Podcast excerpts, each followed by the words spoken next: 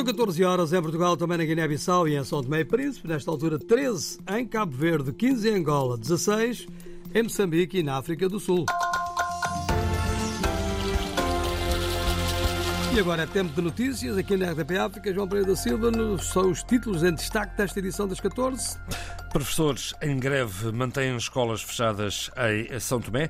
15 anos depois, eh, a morte de Nino Vieira continua sem responsáveis.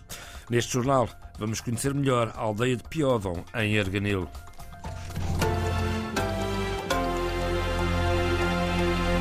As escolas estão fechadas hoje em São Tomé e Príncipe. Os professores iniciaram uma greve por tempo indeterminado pelo aumento do salário base de 100 para 400 euros. Uh, Josimar Afonso é serviço especial para a RDP África. A porta-voz dos quatro sindicatos que compõem a Intersindical dos Professores fala numa adesão de quase 100% no país inteiro. As informações que nós temos é que a adesão é muito grande.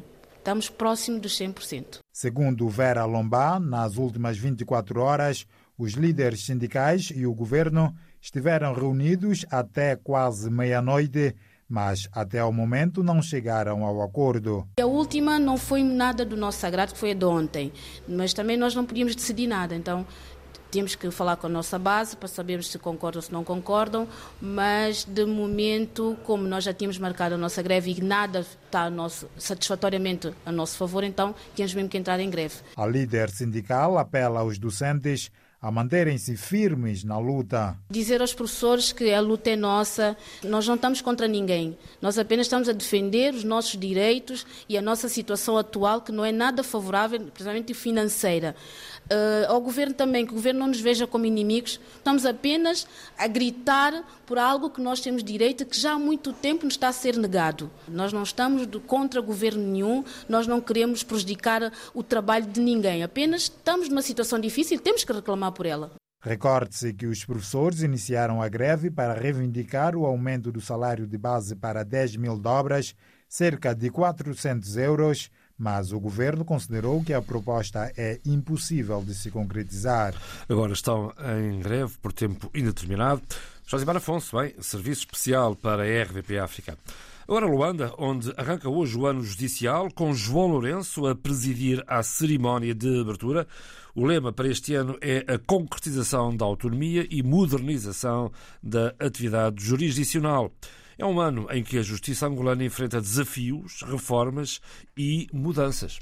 Entre os desafios e reformas estão a criação de condições de trabalho a modernização dos tribunais e consequente digitalização dos serviços.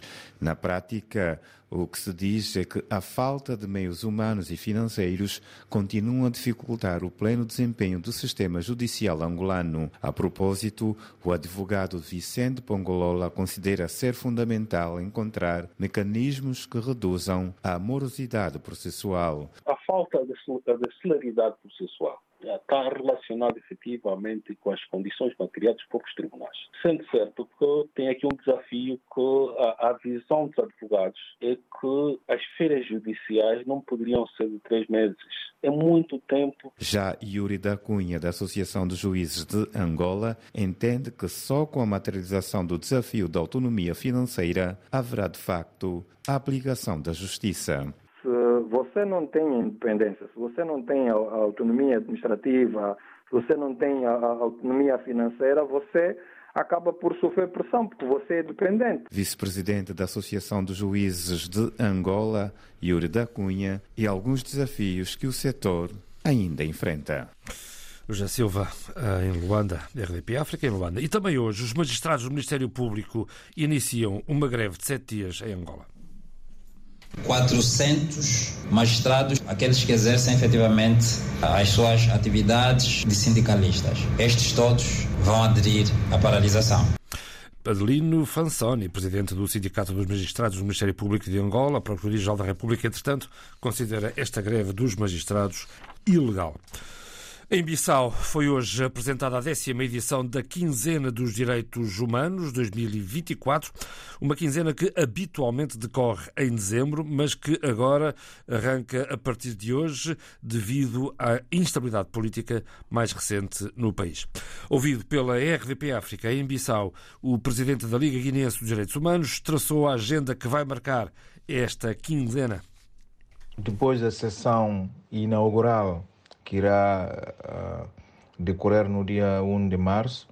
Os nove dias a seguir serão preenchidos por várias atividades, entre as quais a inauguração da Feira de Livro, exposição de testemunhos de vítimas de autoritarismo na Guiné-Bissau, uma conferência internacional Norte e Sul sobre temas, histórias e reflexões sobre jornalismo e direitos humanos. Também teremos atividades tais como a apresentação do relatório sobre a monitoria dos conteúdos informativos e a questão de género nos média.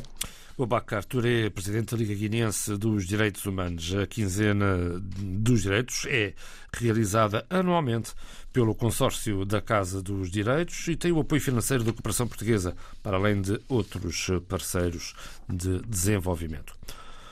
O presidente Nino Vieira foi assassinado há 15 anos em Bissau. A sua morte oficialmente não tem responsáveis. O antigo ministro Conde Pina, ex-genro de Nino, lembra que dias antes do seu assassinato, Nino Vieira tinha manifestado vontade de deixar a presidência, mas terá sido desaconselhado por Tag chefe do Estado-Maior das Forças Armadas na altura.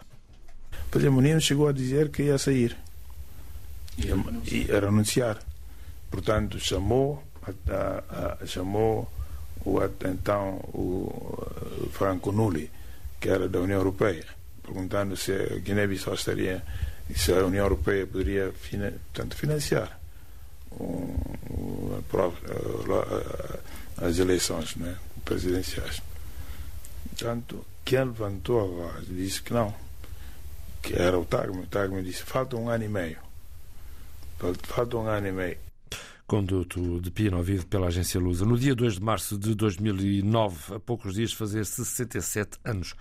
Nino Vieira foi assassinado brutalmente na sua casa em Bissau, em circunstâncias ainda por esclarecer. Horas antes, uma bomba no Estado-Maior das Forças Armadas em Bissau também tinha provocado a morte de Tagma Noai, o chefe de Estado das Forças Armadas, Estado-Maior das Forças Armadas na altura. O ministro das Obras Públicas de Moçambique garante estar a decorrer uma investigação interna para apurar responsabilidades no caso do rombo milionário no Fundo de Fomento e Habitação. Orfeu de o escândalo foi despolitado pelo Centro de Integridade Pública, que avança com um prejuízo de 14 milhões de dólares para o Estado moçambicano como resultado de um contrato para a construção de 1.200 casas, cujo projeto foi adjudicado a uma empresa indiana, sem observar a lei de procurement. Sobre isso, Carlos Mesquita é claro. Temos que ver exatamente quem que tem a maior culpa nisso. É a empresa, é o Estado, é o moçambicano, é o Estado indiano, não sei. Portanto, vamos avaliar, estamos a trabalhar com o Ministério da Economia e Finanças, como disse, com a PGR, depois vamos. Aquilo que for o resultado, vamos tomar as medidas. Contudo, o Ministro das Obras Públicas, Habitação e Recursos Hídricos de Moçambique entende, apesar de tudo, que o projeto que teve um financiamento, segundo o CIP, de 47 milhões de dólares do Exim Bank da Índia, deve avançar. Nós continuamos a insistir para que avancem. Portanto, são construção de casas, estavam avaliadas em cerca de 1.200 casas, mas uh, depende do montante do financiamento que vamos ter para depois redimensionar toda a estrutura.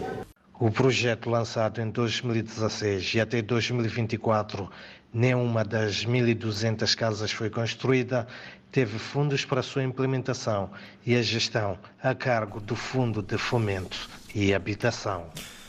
No Chad, a sede do partido do principal líder da oposição, assassinado na passada quarta-feira em Janema, está hoje a ser demolida. O edifício acolhia o presidente, o Partido Socialista Sem Fronteiras, eh, de Yahya Djeru, eh, primo do general Mahama eh, Debi, que foi nomeado presidente da República pela Junta Militar do Chad no poder. É considerada uma das mais belas aldeias de Portugal. Piódon, em Arganil, está entre as finalistas de um prestigiado Prémio Internacional de Arquitetura atribuído pela União Europeia. O repórter Horácio Antunes visitou a aldeia que continua a conquistar os turistas que ali se deslocam. Por esta altura, as quedas de água, o canto dos pássaros e o sino da igreja quebram o silêncio de Piódão, o largo onde quase tudo acontece nesta aldeia histórica já não tem carros e tornou-se o grande cartão de visita. É um ponto de encontro, não é?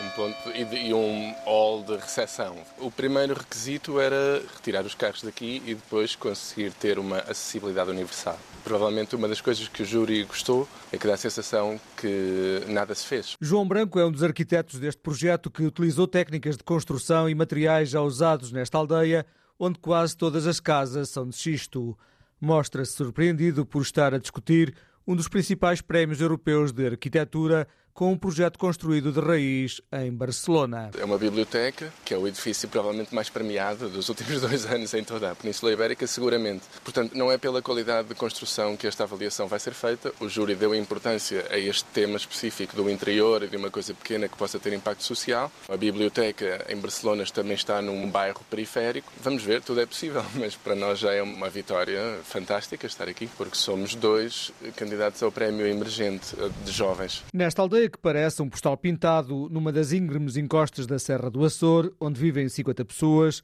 o projeto é aplaudido por Vitor Santos e Carlos Lourenço, também comerciantes no Largo Reabilitado. É uma mais-valia para quem cá mora, para quem cá tem comércio. Este largo sem carros tem muito encanto. Está mais elegível para as pessoas fotografar, para as pessoas andarem, para as planadas. Foi a melhor coisa que fizeram. As intervenções na aldeia histórica de Piódão terminaram em novembro de 2022 e envolveram um investimento global na ordem dos 930 mil euros.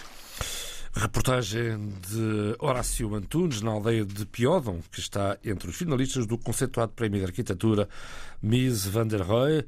O vencedor será anunciado no dia 25 de abril.